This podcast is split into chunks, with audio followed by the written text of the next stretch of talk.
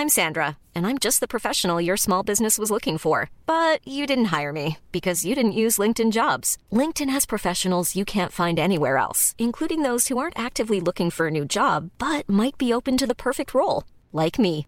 In a given month, over 70% of LinkedIn users don't visit other leading job sites. So if you're not looking on LinkedIn, you'll miss out on great candidates like Sandra. Start hiring professionals like a professional. Post your free job on linkedin.com/people today. Hey, it's Ryan Reynolds, and I'm here with Keith, co star of my upcoming film, If, only in theaters, May 17th. Do you want to tell people the big news? All right, I'll do it. Sign up now and you'll get unlimited for $15 a month in six months of Paramount Plus Essential Plan on us. Mintmobile.com slash switch. Upfront payment of $45 equivalent to $15 per month. Unlimited over 40 gigabytes per month. Face lower speeds. Videos at 480p. Active Mint customers by 531.24 get six months of Paramount Plus Essential Plan. Auto renews after six months. Offer ends May 31st, 2024. Separate Paramount Plus registration required. Terms and conditions apply if rated PG. This is Internet Marketing.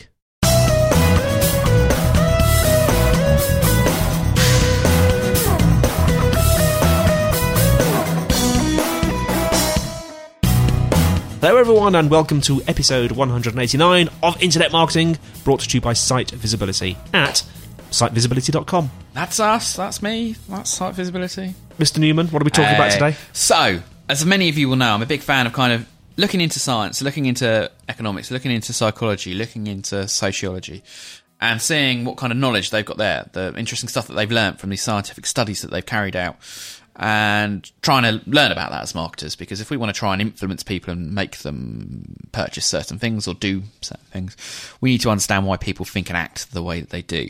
So this is kind of a two-part episode where I'm going to go into um, 15 in total, different kind of phenomena or trends uh, that I'll try and explain what they are. Um, and I'll only scratch the surface because these are kind of huge, complex, you know, areas in each of their own right. But hopefully they're ones where, and I'd recommend just going off and reading the Wikipedia pages about them because I'll give you a, kind of a great insight to them. But So we're going to cover seven and a half in each show. seven and a half in each show, yeah. I think we'll probably go with six in the first, eight in the second. No, Okay. yeah. so that one. Or however it Yeah, oh, yeah, uh, six in the first anyway. Okay. Um, and then nine. No, anyway. Um, so the first of these is kind of choice supportive bias, right? So choice supportive bias. And this is the tendency to remember one's choices as better than they actually were. So, and how, how do you take advantage of this as a marketer? Well, it tends to be that basically decisions we've made in the past might well have not been that rational or that good a decision, but after the event, we tend to believe that we made better decisions. So, what do we need to do about this? Well, you need to make sure that when people are making their first purchasing decision about you, that they're, you know, it's kind of perhaps really helping them make that first decision, maybe even making a loss leader, maybe even not really making a huge amount of profit for that first purchase, because then if it's the kind of area that they make frequent purchases, you're in a strong position. So, to give you an example of this, perhaps the first time I'm shopping around is you know, I, I develop a new hobby. I'm suddenly interested in home brewing, and I kind of shop round when I'm buying my first home brew kit, um, and you know look around 20 shops and look at all their delivery prices. And the one I finally go with is, you know, kelvinsbreweryshop.com because it offers, you know, cheaper delivery. Everyone else is charging £10 delivery and he's only charging £2.50 delivery. Hmm. Then afterwards, I will believe that always that they have the cheapest delivery. If indeed that was just an introductory offer or it's £2.50, you know, for new account holders or it's £2.50 when you're purchasing a kit. But if you're purchasing anything bigger, it's ten pound again. If you see what I mean, hmm. and I always tend to believe that. And often you get the same kind of thing with cheapness as well. So it might well be first time you purchase from someone, they seem really cheap, even though if afterwards they're actually about the same, you'll still perceive them to be cheap, even if they weren't. So kind of think about that that first choice that people are making, because they, you know, and kind of emotional decisions can often play into this. So you will often think you might have. Um, you know, bought a brand the first time round because you, you know, for entirely emotional, irrational decisions that you've got. But then afterwards, you will believe that you made a, a valid assessment based on positives and, you know, rational decisions you've made there. So just think about that. That's choice supportive um, bias. Next up is decoy effect. Now, th- okay, the the language here is a little bit, um, you know, kind of confusing, but it's the prefer- preferences change when there is a third option that is asymmetrically dominated. Right? Oh, is this the like um, the prices are one pound, uh, two pounds, and a thousand pounds? Yeah, that's, you that's kind of that- yeah, that's or- or anchoring. that's a bad but example, similar, yeah. similar kind of thing. But basically, this might be a case where, um, say, you've got two laptops to choose between, and one has um, one gig of RAM, and the other one's got um, one point two gig of RAM, um, and you know, one's got you know, so you've got two computers. One's got you know more memory, one's got a faster processor, and you don't really know which one to choose, right? If you add a third option in that has, you know, um, the same RAM, so say you've got. Okay, let's use numbers. Let's, this is easy to do from that perspective. So you've got a one gig RAM versus 1.5 gig RAM. Yeah, they're the two options. And on the other one, you've got like a 32 gig hard drive, and the other one's got like a 16 gig hard drive, right? And they're your two options. And it's tricky to go, well, which is more important, the RAM or the hard drive, right? Find a third option that has one gig um, RAM, so the worst RAM, um, but a 16 gig hard drive. Suddenly, the one that's got the one gig RAM, do you see what I mean? It's kind of that by adding one option that is you know inferior to one of the options Yeah. even if the other two are effectively similar the one that is better than the one that's inferior will win that makes sense sort of. Yeah. so basically what i'm getting at is sometimes when people have three options when they've got two options people struggle to make decisions if you want to steer people in a certain direction you can take one of those options and add something that compares but is inferior to similar but inferior to one of those options, people will tend to go towards the one that is superior to the other one. So, you know, that, that can happen quite frequently. So it might be a kind of, you know, it's all the same, but it's got like a, you know, a slightly different setup. So that's worth thinking about there in terms of when people have to make decisions, consider what the impact of another option within it, even if it is an inferior option, that can influence the decision. There's also kind of distinction bias. So this is the, um, the tendency to view two options as more dissimilar when evaluating them simultaneously than when evaluating them separately, right? So this is the kind of if you put two products in a comparison chart, so to continue the laptop analogy there or smartphone analogy, if you put your iPhone in column one and your Samsung Galaxy in your column two, hmm. and you put them in a comparison chart and ask people how different they are, they'll say, yeah, they're really, really different. The specs are hugely different. Whereas if you put them on two different pages, people will see them as more similar, right? Even if, right. even if the, the, the specs are the same. Um, so think about that if you're trying to steer people again in a certain direction, and you know that people have a choice, a difficult choice between two products. Putting them in comparison tables can be a great way to kind of steer them in certain directions. So that's kind of the distinction bias. So when you put two things in opposition to each other, people see them as more different than perhaps when they're comparing two things in a different setting there as well. So it's almost like the closer together they are, the more they see the differences. Yeah, yeah. That's a very good way of putting it. Sorry, yes, Yeah, I was just trying to no, succinctly sum up what you'd said, Yeah. Kelvin. Um, next up, we've got the experimenter's bias, right? Um, and this is kind of a general scientific thing, right? But this is kind of the tendency to believe data that agrees with our expectations and to disbelieve, discard, or downgrade data that appears to conflict with our expectations. And you see this a lot in kind of A B testing or kind of where people are testing different pay per click advertising. Always bear in mind that it is you know, in innate within us that we will tend to see the patterns that we want to take from data. So, you know, it's quite often we can give two data sets to two different groups of people and they take completely different analyses thereof. So, we're big advocates of, you know, test, test, test, you know, on the Internet Marketing Podcast, test these different things.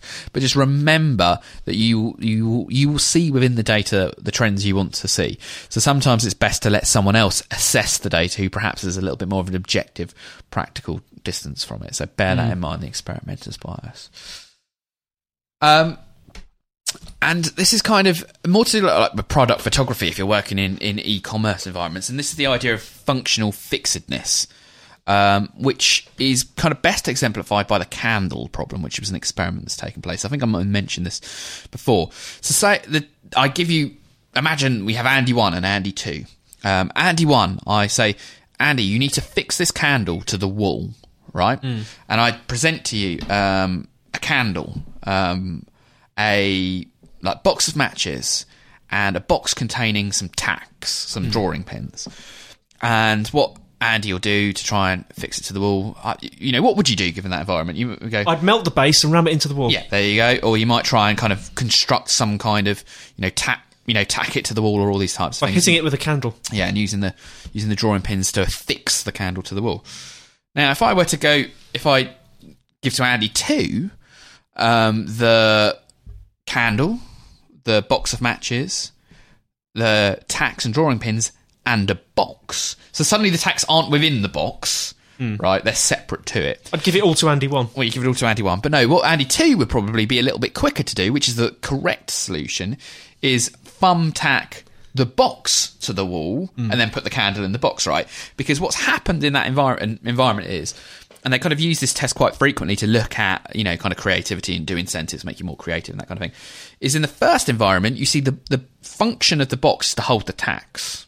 Mm. In the second environment, the tacks aren't in the box. So the box is just a box, mm. and it kind of you look at things in a different way. So that's kind of you know it you know you, function fixedness limit, limits a person's you know to using an object only in the way it's traditionally used. And I think this is kind of quite a lot why you see things like in the Kindle adverts where people are showing them in the different environments. So think about that when you're putting together your product photography. If you're showing your product in use, that's going to influence the way that people perceive that that would be used in quite a dramatic and pronounced way. So if you are kind of showing photos in use, which is a good thing to do, try and think about having varieties of them from that perspective. So using your product in all different sorts of scenarios. Okay, and our final um, kind of idea is the idea of hyperbolic discounting. Now, hyperbolic discounting is the tendency that people have have a stronger preference for more immediate payoffs relative to later payoffs, where, and the tendency kind of increases the closer um, to the present both payoffs are, right? So, So what's that in English? Okay. In English, that is the kind of fact that people tend to have a preference for something, an, an immediate reward in terms of a long term award. Oh, is this the old kids saying you can have two sweets if you don't eat the first one or something? Yeah, so it's a kind of, yeah, Ish. exactly, yeah, exactly that. So it's Yeah. a kind of someone would rather have one sweet now than two sweets in two weeks' time, Mm. right? Which, okay, maybe makes sense. It's kind of about the bonus now versus the time in the front. But bizarrely, to give to, to continue that analogy, so if I say you can have one sweet now or two sweets in two weeks' time, right? There will be a split. So probably I don't know. Um, 80% of people will say, well, I'll have the one sweet now rather than two sweets in two weeks' time. But if you say you can have one sweet now versus two sweets tomorrow, bizarrely, unintuitively, completely against expectations, more people will go for the one sweet now. And it's just about the way we think, and particularly in kind of financial situations. So I think the sweets one kind of falls down a bit there. But if you would say, do you want a hundred pound, you know, cash back now versus two hundred pound in two, you know, in a year's time?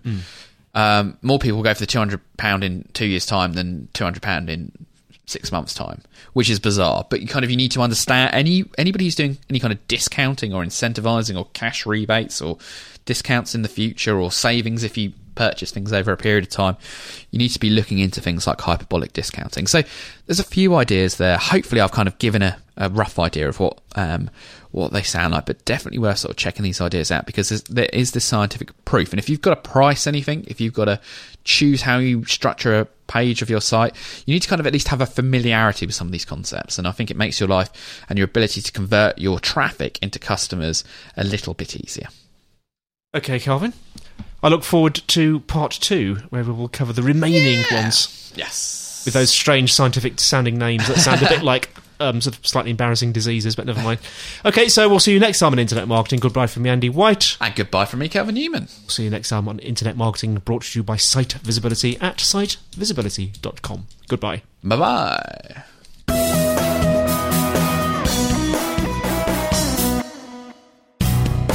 Well, that's it for today. Thank you so much for listening. You can find us on the internet at www.internetmarketingpodcast.org, where you'll find show notes, links, and instructions on how to subscribe.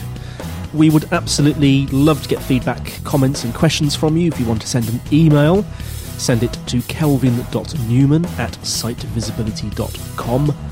Also, feel free to comment on the website, and if you'd like to use our voice line number, if you're outside of the UK, it's plus four four one two seven three two five six one five zero.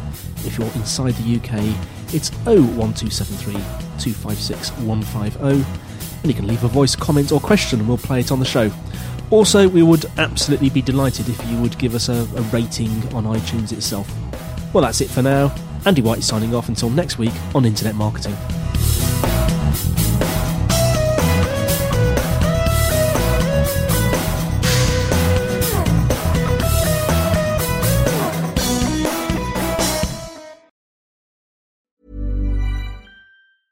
Planning for your next trip? Elevate your travel style with Quince. Quince has all the jet setting essentials you'll want for your next getaway, like European linen, premium luggage options, buttery soft Italian leather bags, and so much more. And it's all priced at 50 to 80% less than similar brands. Plus, Quince only works with factories that use safe and ethical manufacturing practices. Pack your bags with high-quality essentials you'll be wearing for vacations to come with Quince. Go to quince.com slash trip for free shipping and 365-day returns. Hi, I'm Daniel, founder of Pretty Litter. Did you know cats tend to hide symptoms of sickness and pain? I learned this the hard way after losing my cat, Gingy. So I created Pretty Litter, a health monitoring litter that helps detect early signs of illness by changing colors, saving you money and potentially your cat's life. Pretty Litter is veterinarian developed, and it's the easiest way to keep tabs on your fur baby's health right at home. Go to prettylitter.com and use code ACAST for 20% off your first order and a free cat toy. Terms and conditions apply. See site for details.